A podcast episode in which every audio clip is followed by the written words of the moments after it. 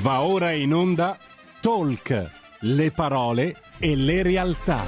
Sara Garino conduce Alto Mare. Le notizie, i protagonisti, i fatti, le opinioni, anche le vostre. E diamo subito il bentrovato alla nostra Sara Garino e Sara abbiamo in collegamento anche l'onorevole Alessandro Giglio Vigna. Perfetto, grazie, grazie Federico al timone della nostra regia per il tempismo e per la grande puntualità. Bentrovati, bentrovati su Radio Libertà per una nuova puntata di Alto Mare. Ripeto velocissimamente le informazioni tecniche, potete seguirci sulla web tv www.radiolibertà.net in DAB scaricando l'apposita applicazione per cellulare e tablet sui canali social di Radio Libertà, YouTube e Facebook, nonché sul canale 252 del digitale terrestre. I numeri, Federico, per partecipare alla diretta li ricordiamo più avanti, entriamo subito nel vivo. Di che cosa parliamo, lo vedete campeggiare sul titolo alle mie spalle, parliamo del settore infermieristico, infermieri, eroi senz'altro eroi necessario che lo siano non soltanto a parole, ma anche e soprattutto nei fatti. Chi sarà con noi quest'oggi? Vedo già collegato il presidente nazionale del Nursing Up, il sindacato degli infermieri, Antonio De Palma. Buongiorno presidente, grazie per essere intervenuto. Buongiorno, buongiorno agli ascoltatori. Grazie mille Presidente. Si avvicenderanno in questo incipit di diretta anche l'onorevole Alessandro Gigliovigna, deputato della Lega, nonché candidato per la Lega alla Camera dei Deputati, che è già in collegamento. Buongiorno Alessandro. Buongiorno dottoressa Garino e un buongiorno ai radioascoltatori di Radio Libertà.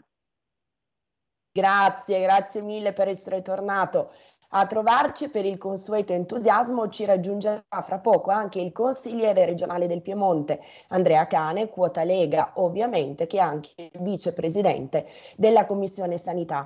Allora Presidente, le chiedo appunto di pazientare per consentire ai nostri altri due ospiti di fare alcune brevi riflessioni, un breve intervento, chiaramente gli impegni della campagna elettorale sono pressanti in questi giorni di rush finale, ma eh, le prometto, le promettiamo sin d'ora che del tema con lei torneremo ovviamente a parlare anche in una prossima puntata di Alto Mare. Alessandro, onorevole Giglio Vigna, cominciamo da lei. Allora, un inquadramento generale sul problema, diciamo, sul vulnus primigenio, poi con il Presidente andremo a dettagliare nello specifico le varie problematiche che affliggono il settore. Per due anni abbiamo sentito dire medici, infermieri, operatori sociosanitari sono degli eroi, sì, però sono rimasti eroi nella narrativa soltanto.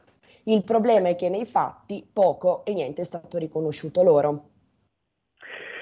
Sì, eh, esatto, esatto, nonostante eh, ovviamente i grandi sforzi che sono stati fatti dalla Lega, sia a livello di Stato centrale, sia a livello di eh, singole regioni, eh, le quali eh, a loro volta come eh, gli infermieri, i medici e i ROS, ricordiamolo, anche le regioni sono eh, rimaste eh, praticamente da sole, soprattutto nella prima fase della pandemia, soprattutto in eh, quella fase in cui eh, alla guida del paese c'era eh, la scellerata coppia eh, Conte Arcuri a dover decidere le sorti appunto della pandemia e le sorti della battaglia alla pandemia. E quindi ecco diciamo che eh, le nostre regioni, i nostri amministratori sono rimasti in quella fase soli eh, con eh, i medici e con eh, gli infermieri, gli OS e tutto il personale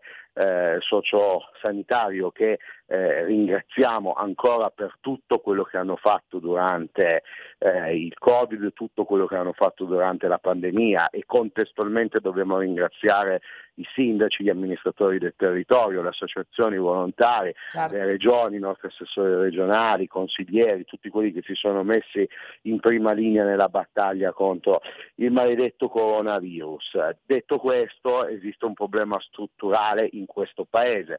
Io mi scuso con i radioascoltatori, sarò molto breve, ho solo dieci minuti a disposizione perché sono anch'io candidato, sono anch'io in campagna elettorale, quindi sono nel mio collegio, in particolare in una fiera eh, agricola in Alto Canavese in questo momento eh, e quindi devo poi ovviamente tornare da sindaci e amministratori e allevatori che mi stanno eh, certo. aspettando, anzi che stanno guardando e ascoltando con pazienza vicino a me questa intervista, eh, questo mio intervento sulla nostra radio, scusate.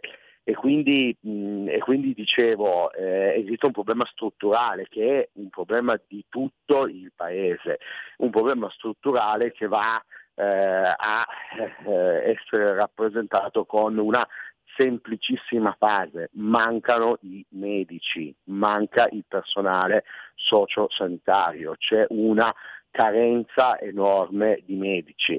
Guardate, 20 anni fa, 30 anni fa sono state fatte delle scelte, quelle di eh, chiudere, chiudere sempre di più, girare sempre di più eh, la eh, vite del eh, numero chiuso a medicina, eh, chiudere sempre di più eh, i numeri nelle specializzazioni e questa scelta, queste scelte che sono state fatte eh, nel passato del nostro Paese hanno inevitabilmente creato questo problema, il problema che mancano eh, medici e manca il personale sociosanitario.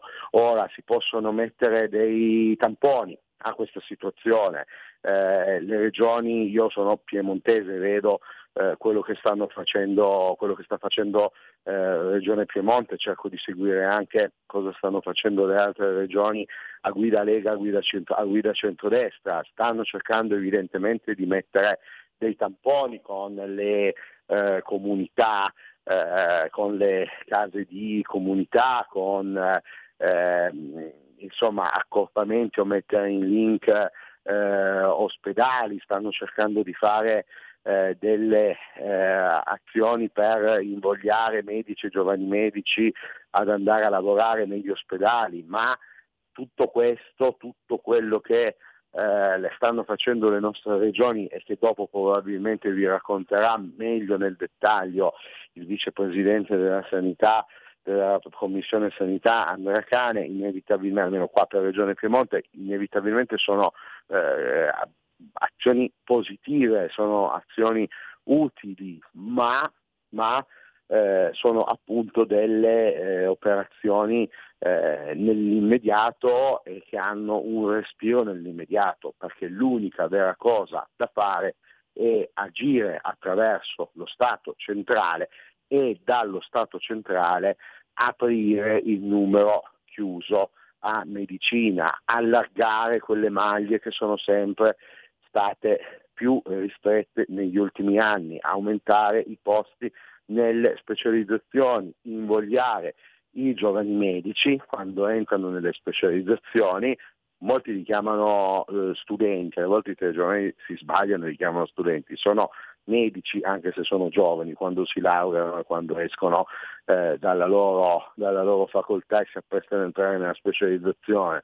Quindi allargare le maglie di medicina, togliere il numero chiuso, eh, aumentare i posti nelle specializzazioni, invogliare i giovani medici a prendere parte a, a iscriversi a quelle specializzazioni che oggi non vogliono più fare, dare incentivi, questo è un qualche cosa che dico come deputato che rappresenta un territorio, quindi non eh, una grande città con ospedali blasonati, ma che rappresenta un territorio con ospedali di territorio, dare dei vantaggi a quei medici che decidono di andare a lavorare e evidentemente anche a vivere fuori dalle grandi città negli ospedali di territorio, negli ospedali piccole, dei piccoli capoluoghi di provincia, negli ospedali delle cittadine che magari non sono neanche capoluoghi di provincia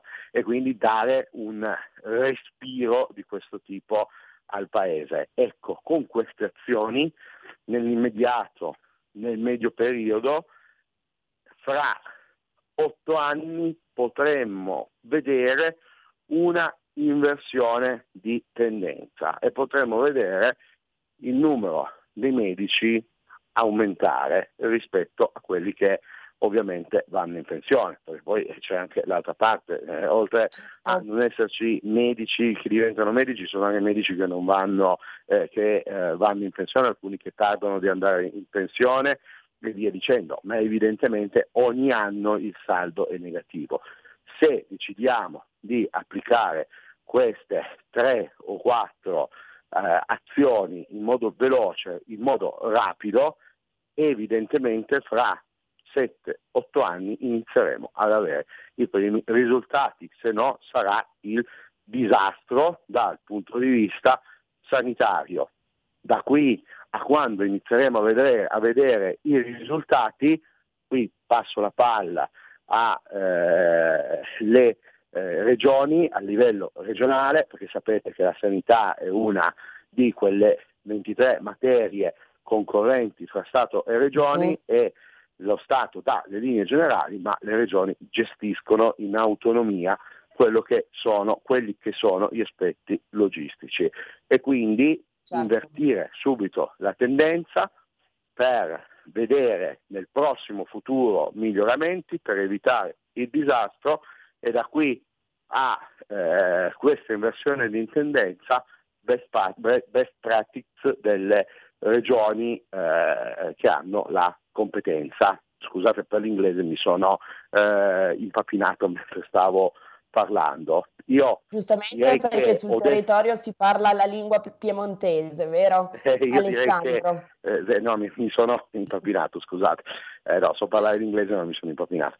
Eh, volevo, volevo, dire, eh, volevo dire eh, ancora una cosa, ehm, uscendo dal tema, approfittando della gentilezza della dottoressa Garino e della pazienza dei radio eh, ascoltatori e volevo ricordare a tutti eh, i piemontesi o chi magari è in vacanza in Piemonte in questo momento che questa sera alle ore 21 c'è esatto. Matteo Salvini a Torino. Andate su Google, andate su Facebook, guardate tutte le informazioni. Saremo a Mirafiori alle ore 21. Mirafiori è un uh, quartiere molto legato all'esperienza della Fiat uh, a Torino. Ci aspettiamo una marea di uh, torinesi, una marea di piemontesi, una marea di amici per Matteo Salvini questa sera a Torino alle ore 21. Assolutamente sì, grazie Alessandro, Anfiteatro Dante Livio Bianco, Federico proietta la locandina a questo punto in maniera tale che il nostro pubblico possa prendere nota se le informazioni logistiche non dovessero ancora essere conosciute. Grazie, grazie infinite Alessandro per questo intervento di incipit, di diretta, di inquadramento. Naturalmente approfondiremo i temi nel corso della puntata con il presidente De Palma, con il quale mi scuso se eh, gli sto facendo fare un attimo di eh, stand by, ma le ripeto presidente, eh, preferisco che intervengano prima eh, e, e, in simultanea, anzi uno dietro l'altro, i nostri due ospiti politici del territorio perché gli impegni di campagna elettorale chiaramente impongono ritmi più che serrati. Allora grazie, grazie Alessandro per il tuo intervento. Passiamo la palla, anzi passiamo il telefono a questo punto ad Andrea Cane, consigliere regionale del Piemonte, vicepresidente della Commissione Sanità. Andrea, ci senti? Pronto? Ben trovato. Pronto, Davvero questo...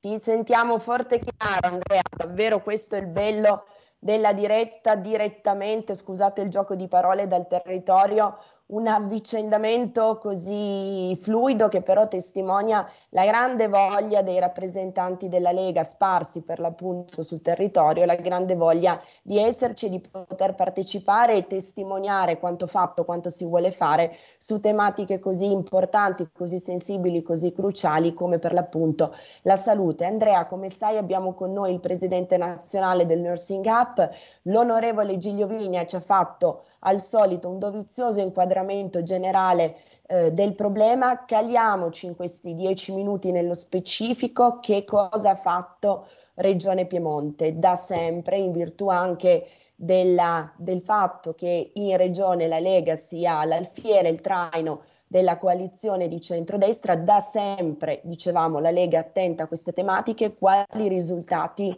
sono stati portati a casa?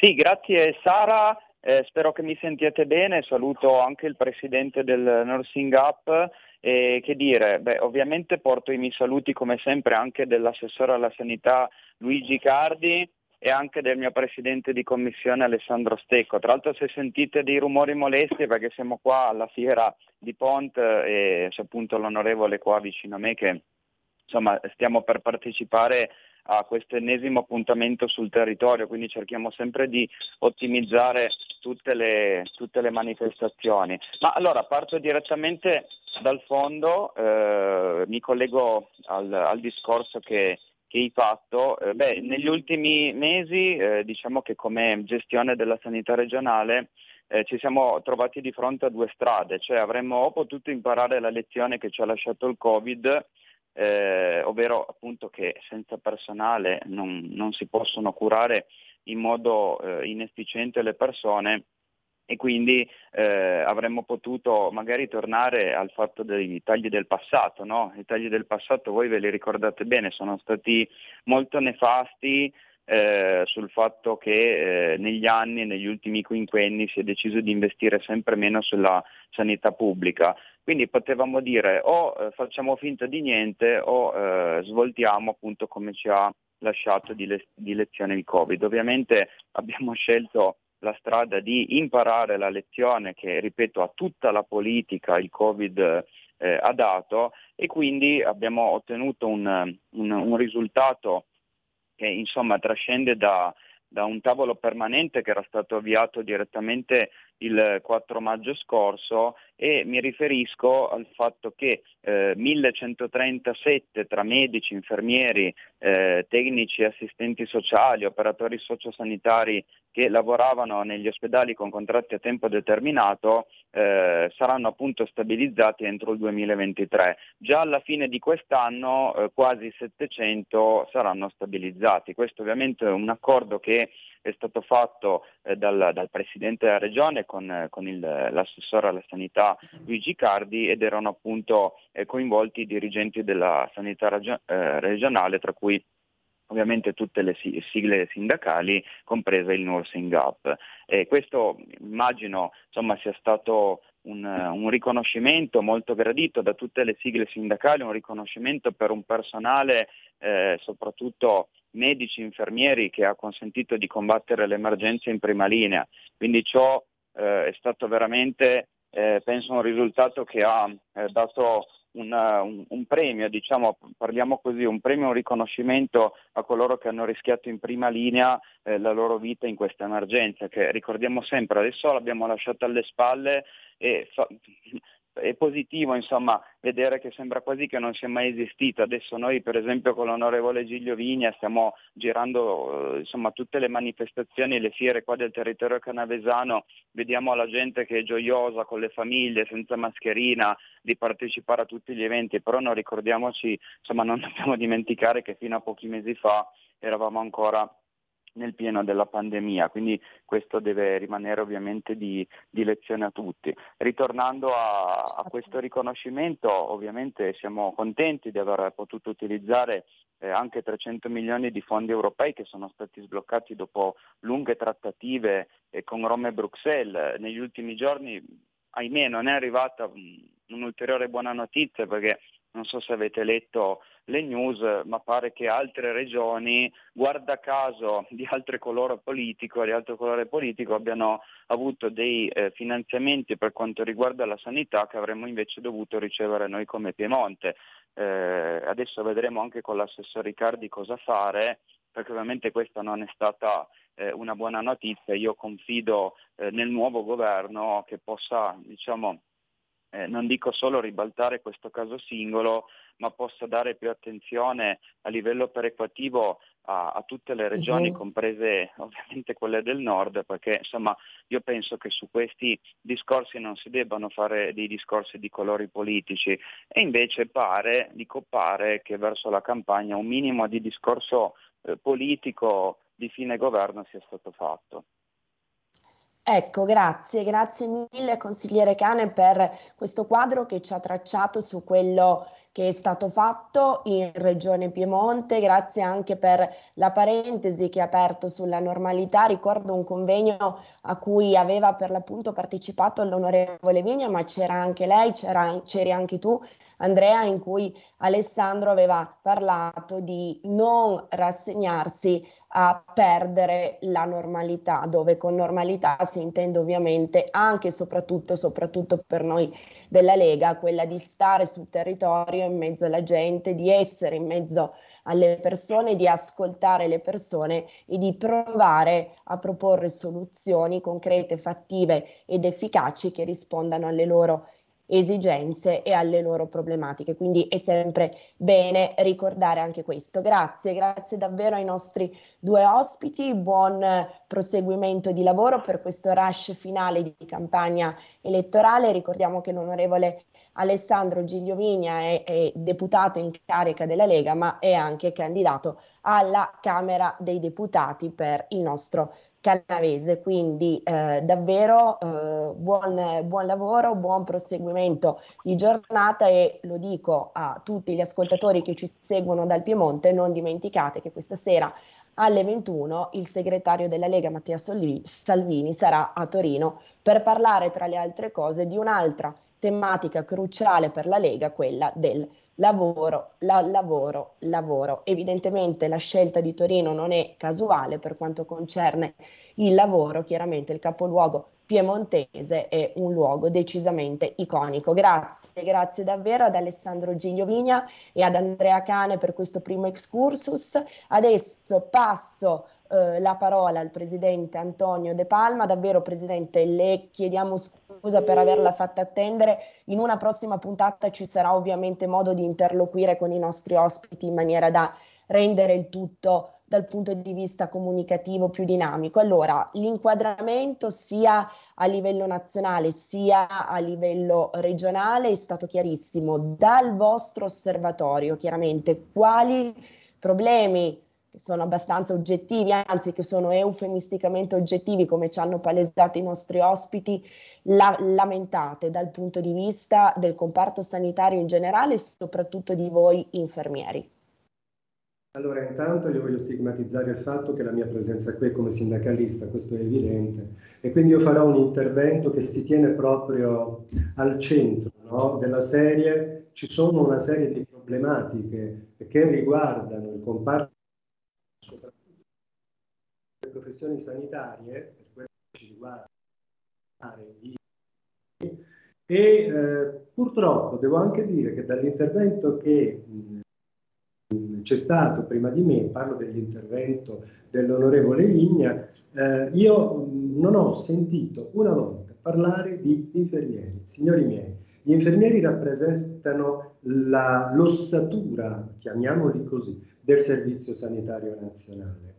Eh, esiste una emergenza eh, che dipende da una carenza di infermieri che ha raggiunto la cifra di 80.000 unità su tutto il territorio nazionale. Abbiamo in questi giorni eh, un fenomeno che rappresenta ancora di più la gravità che quello di colleghi che si licenziano dall'essere dipendenti del Servizio Sanitario Nazionale a causa di uno stipendio che sicuramente non li valorizza a causa di uno stipendio che li vede eh, fanalino di coda rispetto ai colleghi degli altri paesi europei, a causa di un'organizzazione di lavoro che li spreme come limoni, perché questo è l'esempio più semplice ma più fulgido da fare, infermieri che vengono vessati con continui richiami in servizio, che vengono sottoposti ad ore ed ore di lavoro straordinario, vengono pagati poco e poi si arriva al paradosso che questi infermieri portati allo stremo si licenziano, si dimettono dalle aziende sanitarie pubbliche e indovinate cosa fanno le aziende sanitarie pubbliche?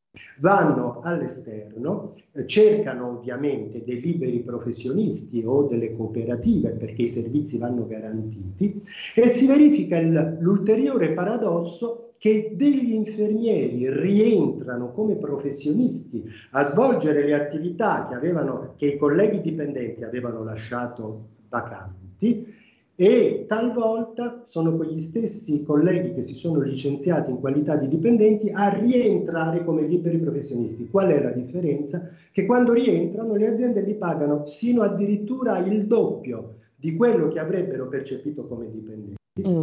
Fatto gravissimo, accade per gli infermieri ed accade anche per i medici, che non si deve verificare, perché il Servizio Sanitario Nazionale è un'organizzazione di beni e di risorse che deve, è chiamato a garantire continuamente le coperture ai cittadini, le coperture sanitarie per quanto riguarda gli infermieri e l'assistenza.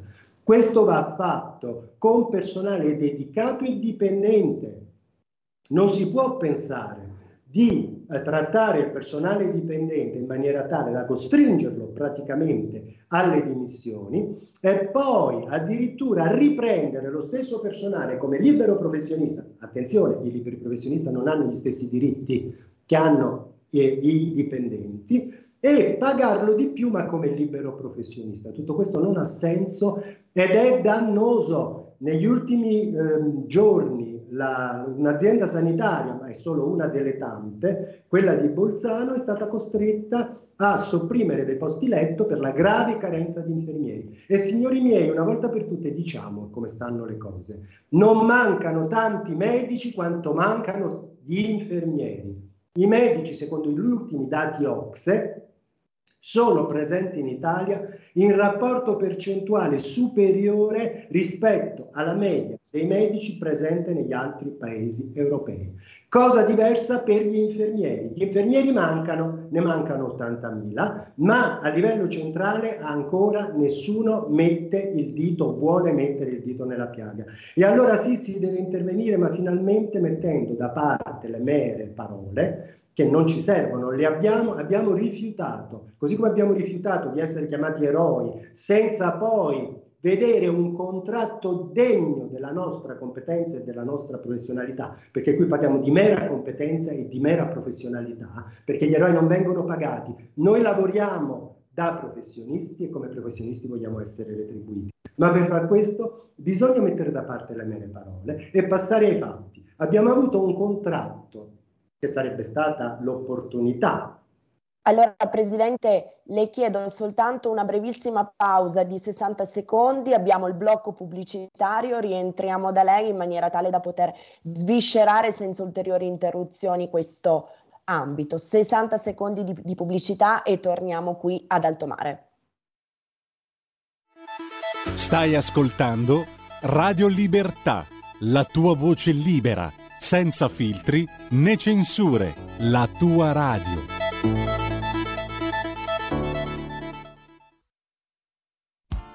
Tutte le domeniche, dalle 8 alle 10, la rassegna stampa del giorno e alcuni dei fatti principali della settimana che si è appena conclusa, con ospiti e telefonate in diretta. La domenica mattina non perdere contatto con la realtà su Radio Libertà, senza filtri né censure.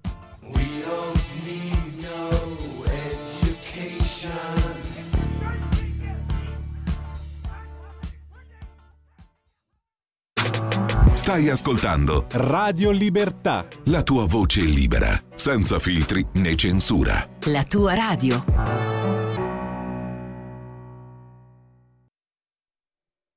E la linea torna a Sara Garino e Antonio De Palma. Vi avviso che c'è un ascoltatore per voi. Perfetto, grazie, grazie mille al nostro Federico al timone della regia. Passiamo adesso subito chiaramente la linea al pubblico, poi Presidente le ridò la parola. Cogliamo però l'occasione Federico per rammentare per l'appunto i numeri di telefono. 0266203529 se volete intervenire in diretta, se volete invece scriverci un WhatsApp 346 642 7756. È perfetto, allora subito la parola al pubblico, prego. Pronto? Pronto, benvenuto. Io sono Mimmo da Varise. Benvenuto Mimmo. Ecco, io sono da quasi 60 anni, io sono della provincia di Avellino. Allora, eh, ho lavorato in posta per 40 anni. Io dico la situazione in Lombardia. Io per fare una visita un anno e mezzo, due anni questa è poi diciamo che eh, l'eccellenza della Lombardia. Ecco, vorrei sapere perché siamo arrivati a questo risultato. Né più e né meno. Capisco che mancano i medici e gli infermieri. Gli infermieri, chi, ha, chi lavora qua, se ne va in Svizzera perché guadagna 5.000 euro al mese, 6.000 euro al mese. Ecco. Però secondo me è la colpa della politica, sia nella sanità e dovunque. È possibile che io devo stare due anni per una visita. È uno schifo. Grazie. Grazie, grazie per l'intervento. Certamente un vulnus, come ci ricordava lei, Presidente, doppio eh, per, per, lo Stato e per la collettività, quello che ci stava raccontando.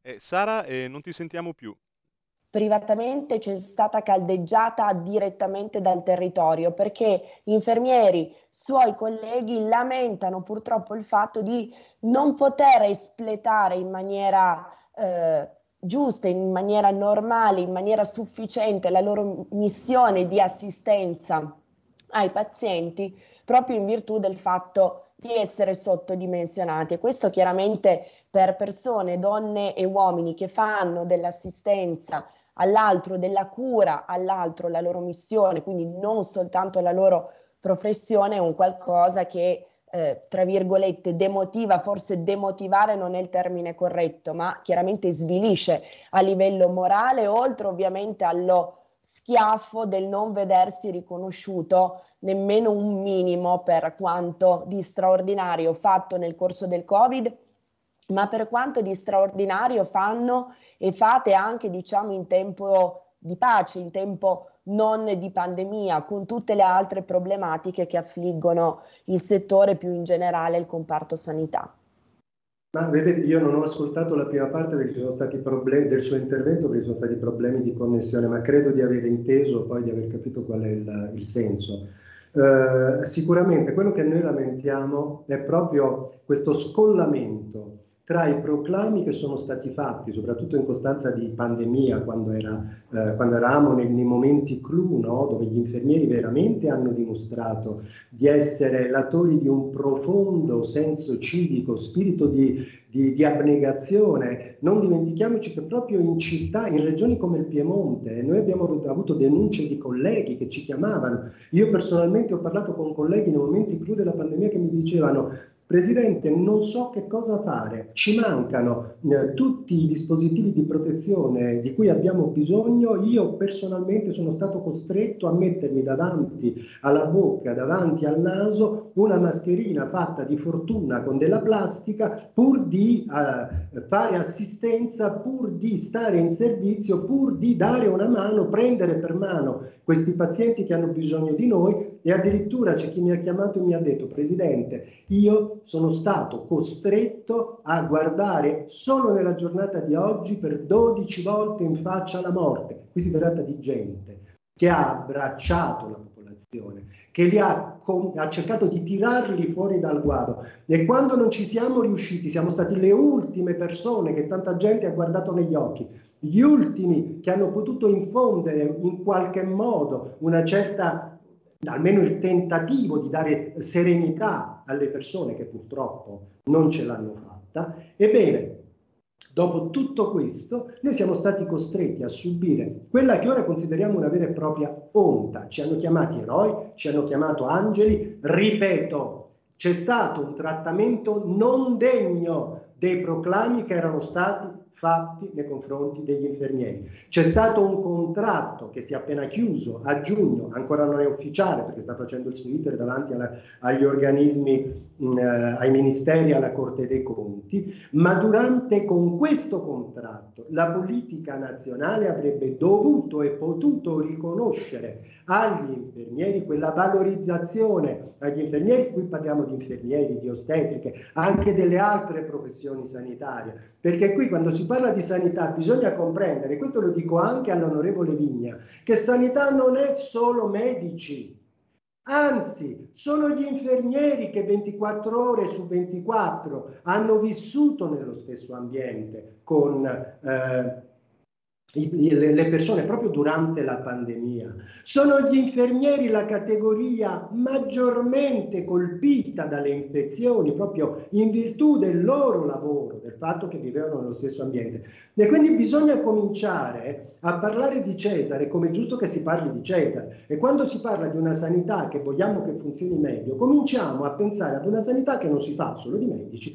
ma che si fa di medici, ma si fa di infermieri, si fa di ostetriche, si fa di tecnici sanitari di laboratorio e di tutto quell'alveo di professionisti che mette ora per ora a disposizione la propria competenza e la propria quindi qualsiasi discorso che dovesse tenere in considerazione solo una parte di questo um, universo no, di risorse umane è un, è un, discorso che è destinato miseramente a fallire. Abbiamo il ritorno, e voglio porre l'inciso sul contratto che abbiamo appena sottoscritto, ma lo sa la gente, se non lo sa glielo dico io, che è stato finalmente in qualche maniera, grazie alle battaglie che noi come sindacato abbiamo fatto nella stessa delegazione trattante e per arrivare ad ottenere dei risultati siamo stati costretti ad imbavagliarci, ma lo sa la gente che è stata prevista un, un incarico, è stato previsto un incarico per tutti gli infermieri infermieri che si chiama incarico di base, che ci ha dato in qualche maniera l'illusione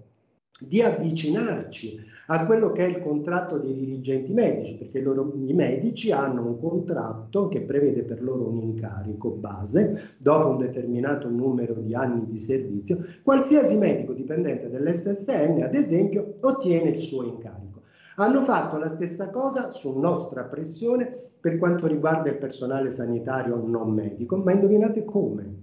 Hanno previsto un contratto, un, un uh, incarico di base che è praticamente a costo zero. Cioè che cosa hanno fatto? Hanno detto va bene, volete un incarico, ve lo diamo col nuovo contratto ma vi diamo questo incarico e vi togliamo un'indennità che avevate col vecchio contratto che più o meno è dello stesso importo. E quindi da un lato ci hanno tolto un'indennità che valeva 930 euro e dall'altro ci hanno dato una nuova indennità che vale 1000, parliamo di anno, eh? Parliamo di uh-huh, uh-huh, Quindi uh-huh. di che cosa stiamo parlando? Ma qua quando si parla di infermieri si parla dell'ACME, delle professioni sanitarie infermieristiche in Europa. Qui parliamo di professionisti che la Svizzera paga 5.800 euro netti al mese. Qui parliamo di professionisti che la Germania, l'Inghilterra, l'Olanda vengono a prendere direttamente in Italia, che portano nei loro paesi e ai quali affidano l'assistenza, consapevoli come sono che la formazione dei professionisti infermieri e delle altre professioni sanitarie italiane è all'ACME. Il paradosso qual è? È che questi professionisti che, Italia, che l'Italia forma con tanto zelo e che porta all'ACME della, eh, del panorama professionale europeo poi vengono vessati da contratti che li vedono sottopagati rispetto ai colleghi del resto degli altri paesi, da eh, un'organizzazione che, ripeto, li vede spremuti come limone. Qui parliamo di colleghi che hanno fatto turni di 12 ore al giorno. Fare un turno di servizio come infermiere per responsabilità, per apprensione, proprio per tipologia di lavoro che si svolge, perché qui abbiamo a che fare con la vita umana e qualsiasi disattenzione può portare gravi conseguenze. Non è come fare 12 ore seduti ad una scrivania. Fare 12 ore seduti ad una scrivania è stressante, senz'altro, ma fare 12 ore da infermiere in un reparto ospedaliero è lasciatemi passare il termine, un'ammazzata. Quindi non si può stressare oltremodo questo personale, non si può chiedere di fare le nozze con i fichi secchi, evitando di pagarli come si deve, né tutt'altro, eh, continuando a spremerli, chiedendogli di fare straordinari e straordinari, e poi quando alla fine questo personale non ce la fa più ed accade quello che sta accadendo in questi giorni, che molti si dimettono, preferiscono rinunciare, preferiscono andarsene in, in, Svizzera o preferiscono andarsene in Inghilterra o preferiscono andare in Germania o preferiscono andare presso le strutture private, quindi abbandonare il pubblico per andare in privato, allora le strutture sanitarie pubbliche cosa fanno? Corrono ai ripari dicendo dobbiamo garantire dei servizi e quindi a questo punto prendiamo chiunque, infermieri professionisti, infermieri di cooperative. Signori miei, Ma che tipo di risposta è questa? Bisogna pensare a monte, ad un problema che può essere risolto semplicemente trattando certo. infermieri e professioni sanitarie come meritano, nulla di più di ciò che meritano, nulla di più di ciò che eh, percepiscono e nel modo in cui vengono trattati gli infermieri degli altri paesi d'Europa, perché l'Italia può dare l'esempio, perché noi siamo all'acme della catena professionale infermieristica e delle altre professioni sanitarie in Europa e pretendiamo ora più che mai di avere la stessa considerazione e dalla politica e quindi dal contratto nazionale che vogliamo che sia rispettoso Signori miei, gli infermieri e le altre professioni sanitarie, prima di essere professionisti, sono anche persone.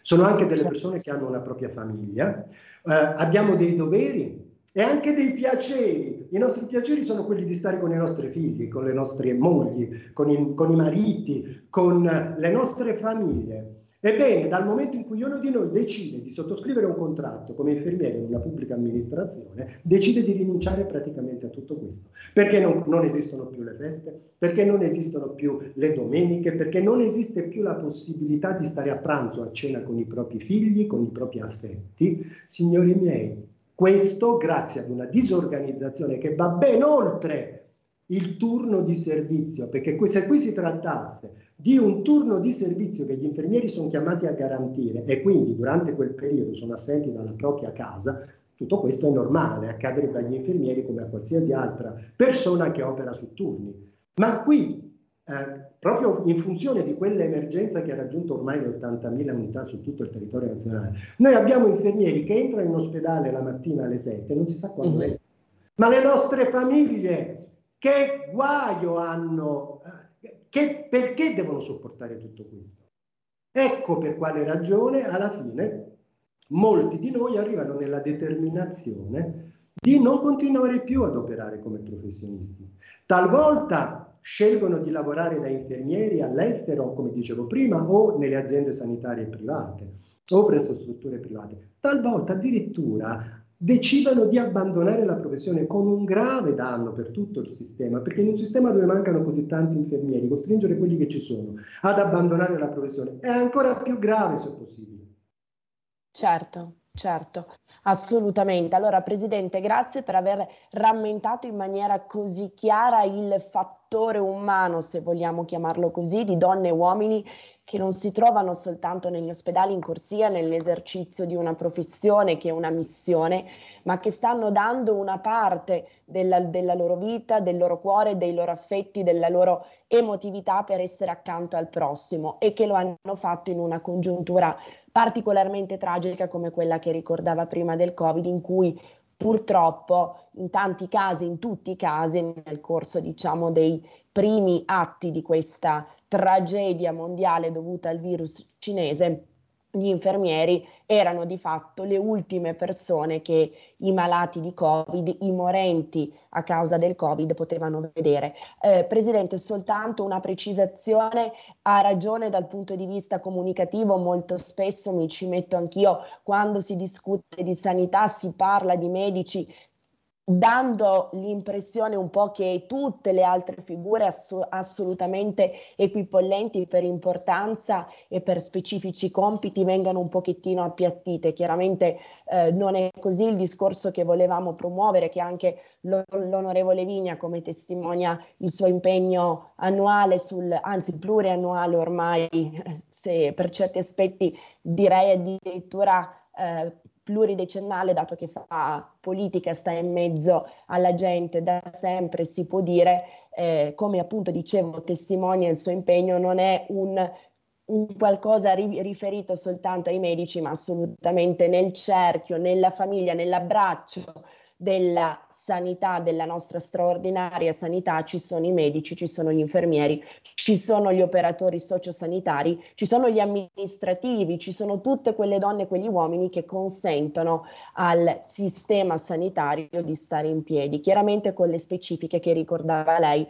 per quanto eh, concerne l'onere che è in capo e sulle spalle dei suoi colleghi. Rispetto a questo, se mi permette, vorrei sottolineare un ulteriore aspetto, sempre come dire promosso dal territorio e fattomi notare da suoi colleghi sul territorio. Quando si dice la sanità italiana è un'eccellenza, ma dovremmo dire che è ancora più un'eccellenza, è un'eccellenza al quadrato, al cubo, all'ennesima potenza perché tiene e grazie al sacrificio eh, delle persone che operano e che lavorano in corsia riesce a dare un'immagine ancora umana di sé nonostante tutte le problematiche che lei ci stava narrando, tra le quali anche la vetustà in molti casi degli apparati o anche la, la collabenza, le, le, condizioni di scarsa manutenzione in cui versano molti dei nostri nosocomi sparsi sul territorio, in alcune zone specialmente.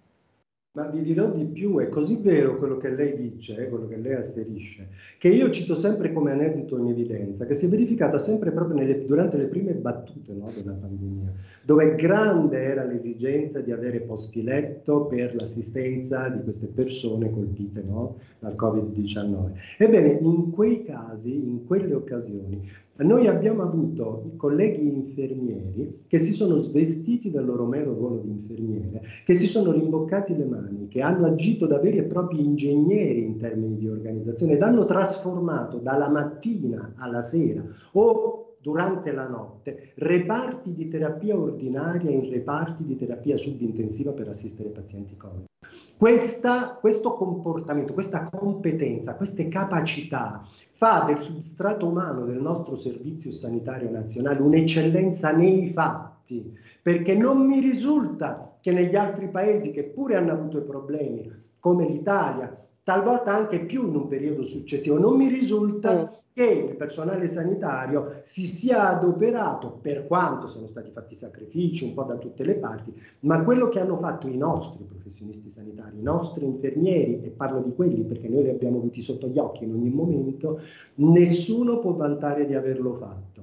Tutto questo prescinde attenzione, dall'organizzazione del sistema in quel momento storico, perché il sistema non è stato in grado, e l'ha dimostrato, non era in grado, ancorché eccellenza, non, era in grado di, non è stato in grado di intervenire tempestivamente e quindi ha dovuto fare affidamento sulle competenze reali di quelli che il sistema lo rappresentavano, cioè i professionisti della salute. Io credo che quello sia stato, semmai si può, si può dire una cosa del genere, un banco di prova dove i professionisti della salute hanno dimostrato di non avere veramente nulla da invidiare a nessun altro. Ed è per questo che oggi noi ci sentiamo di poter pretendere il giusto riconoscimento, perché non siamo professionisti solo quando dobbiamo sulla nostra pelle e a rischio della nostra salute, certo. cercare di compensare la disorganizzazione così come è accaduto in passato. Noi siamo e pretendiamo di essere considerati professionisti in ogni momento e per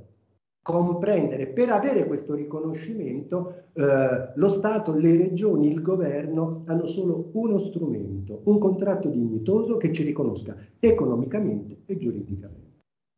Presidente, mi scusi la banalità della domanda, anche se niente è banale, ma com'è possibile, com'è possibile che dopo due anni di sperticata narrativa pro eroi, giustamente perché siete stati eroi, siete stati angeli, siete state, continuiamo a dirlo, donne e uomini che hanno dato tutto, in molti casi anche la vita in corsia, per gli altri per persone che non conoscevate ma che avete trattato come se fossero vostro padre, vostra madre, i vostri fratelli, le vostre sorelle, i vostri figli, ma perché, Presidente, dopo due anni, dopo proclami così sperticati da parte soprattutto del Ministero, come mai l'onta, come mai l'ignominia di non vedervi riconoscere ciò che vi deve essere riconosciuto, ciò che vi spetta, ciò che giustamente pretendete perché voi siete quello, siete l'eccellenza e ciò che chiedete in questo momento sarebbe semplicemente un minimo, un minimo di riconoscimento, un minimo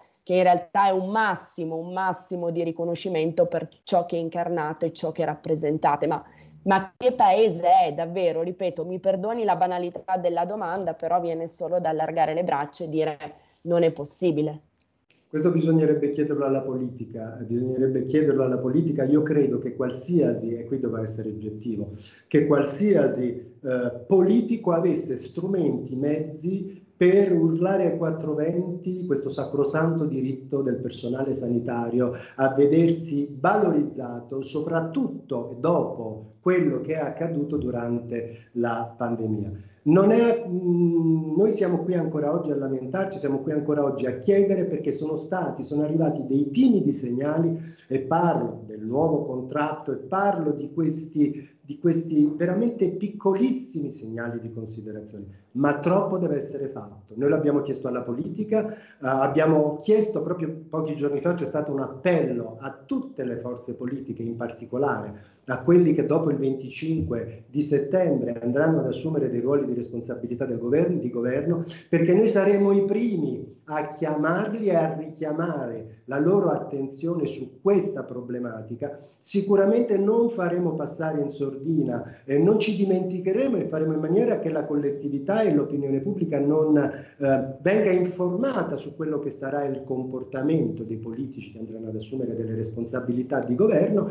e a quel punto noi saremo i primi a dare a Cesare quello che è di Cesare, quindi a riconoscere quelli che oggi da politici eh, promettono attenzione nei confronti delle categorie sanitarie e poi andremo a comparare a vedere quale sarà poi il reale portato del loro intervento in quello che sarà insomma, la loro attività governativa una volta che i giochi delle elezioni saranno fatti. La cosa che noi che ci contraddistingue no? anche riguardo alle altre organizzazioni sindacali è un po' il nostro pragmatismo per cui noi non disdegniamo, noi non guardiamo in faccia il colore, la veste, eh, l'afferenza della, del politico che si dà da fare per i sanitari, sia di destra, sia di sinistra o di centro, di su o di giù. Io amo dire che chiunque si dà concretamente da fare, dà prova della sua adoperarsi per le professioni sanitarie sarà riconosciuto come tale e noi abbiamo il dovere sacrosanto di informare la gente di quello che era stato promesso e di quello che poi questa gente che si assume, queste persone che si assumeranno la responsabilità ai vari livelli di governo vorranno veramente fare.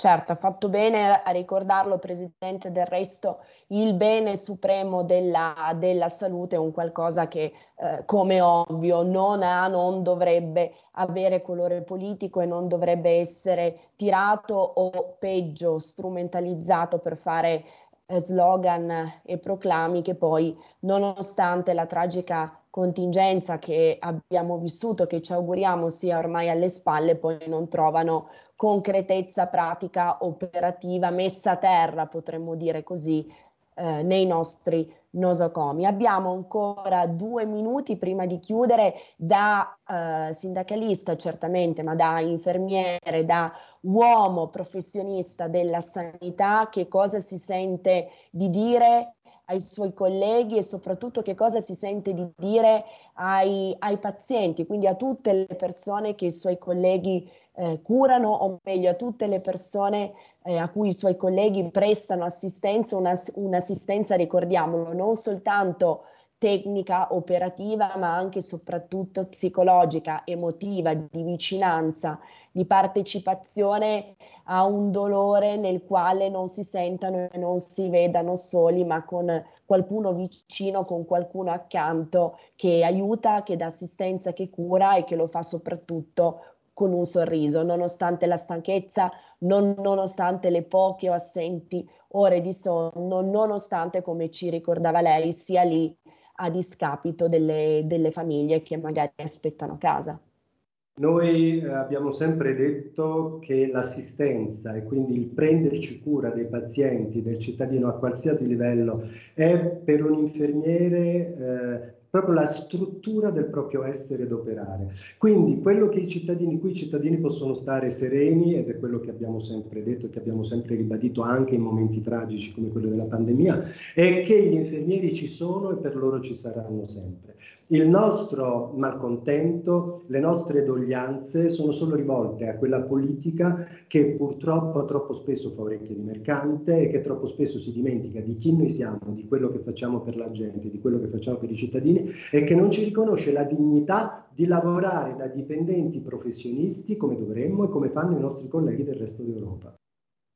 Grazie, grazie Presidente, chiarissimo, la ringrazio per questo suo intervento, per la dovizia con cui ci ha esplicitato i problemi, per la sua testimonianza. Naturalmente come Radio Libertà e come Alto Mare ci siamo, continueremo a esserci per tenere sempre accese le luci, i riflettori su questo settore, su questo comparto così fondamentale e naturalmente con l'auspicio fra poco di averla nuovamente ospite per commentare se non risultati già messi a terra in modo eh, sensazionalistico, rimaniamo con i piedi per terra, ma per commentare, per far conoscere al pubblico che se non altro la musica è cambiata, finalmente l'attenzione c'è e piano piano, ma poi neanche piano piano, perché come ci diceva lei, le cose da fare sarebbero, sono semplici e di facile attuazione, le cose cambiano e a, a voi che siete servitori dello Stato